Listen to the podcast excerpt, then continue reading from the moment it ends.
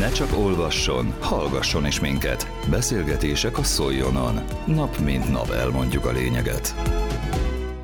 A Szolnoki Szakképzési Centrum idén is megrendezi pályaorientációs célú nyári napközis táborát. A két turnus során összesen több mint száz diák ismerkedhet meg a centrum intézményeivel. A részletekről Hicsó György kancellárt, Pakainé Pusztai Nóra kérdezte. Jó, a Szolnoki Szakképzési Centrumban évek óta hagyomány, hogy a tanév végét követő első két hétben, a nyári szünet első két hetében a gyerekeknek nyári napközis tábort szervezünk.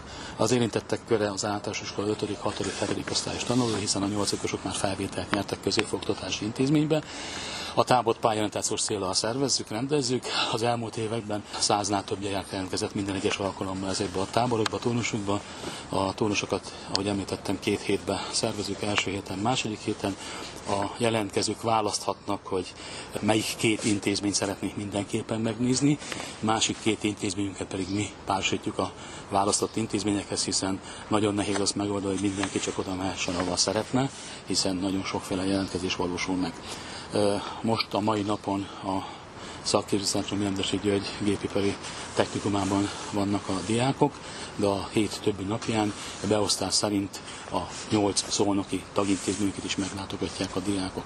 Minden egyes szakképzési intézmény, szakképző intézményünkbe a napközis táborban lévő megjelentkező diákok és megjelent diákok a adott intézménynek a profiljába vágó tevékenységekkel találkoztatnak. Általában két részre osztják a napot mindenhol. Délőtt a szakmai részt valósítják meg, tehát az adott intézmény szakmai profilját próbálják bemutatni a diákoknak, délután pedig játékos, sportos vetékedőket tartnak nekik.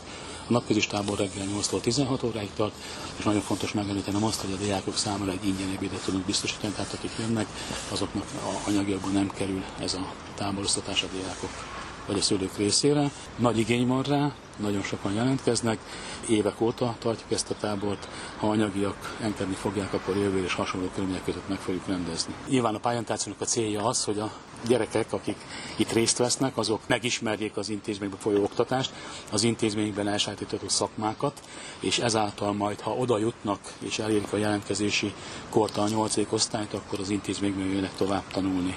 Vagy esetleg saját tesók, szülőket rávegyenek arra, hogy az intézmény a szakmákat még elsajátítsák. Vannak esetleg olyan gyerekek, akik évekkel ezelőtt a táborban ismerkedtek meg egy-egy szakmával, és valóban be is kerültek azokba az intézményekbe, amiket itt megszerettek. Pontos felméréseket nagyon nehéz végezni, hiszen sokan jelentkeznek a táborokba, nem is szoktunk ezzel nagyon foglalkozni, de tapasztalat az, hogy amikor a 9 esek beiratkoznak, akkor jelezték azt, hogy az előző években voltak a táborokba.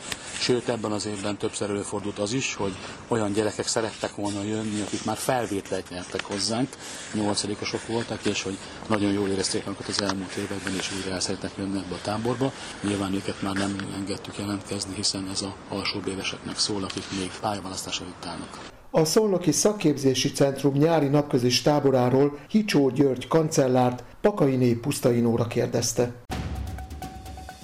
Közélet, politika, bulvár. A lényeg írásban és most már szóban is. Szóljon a szavak erejével!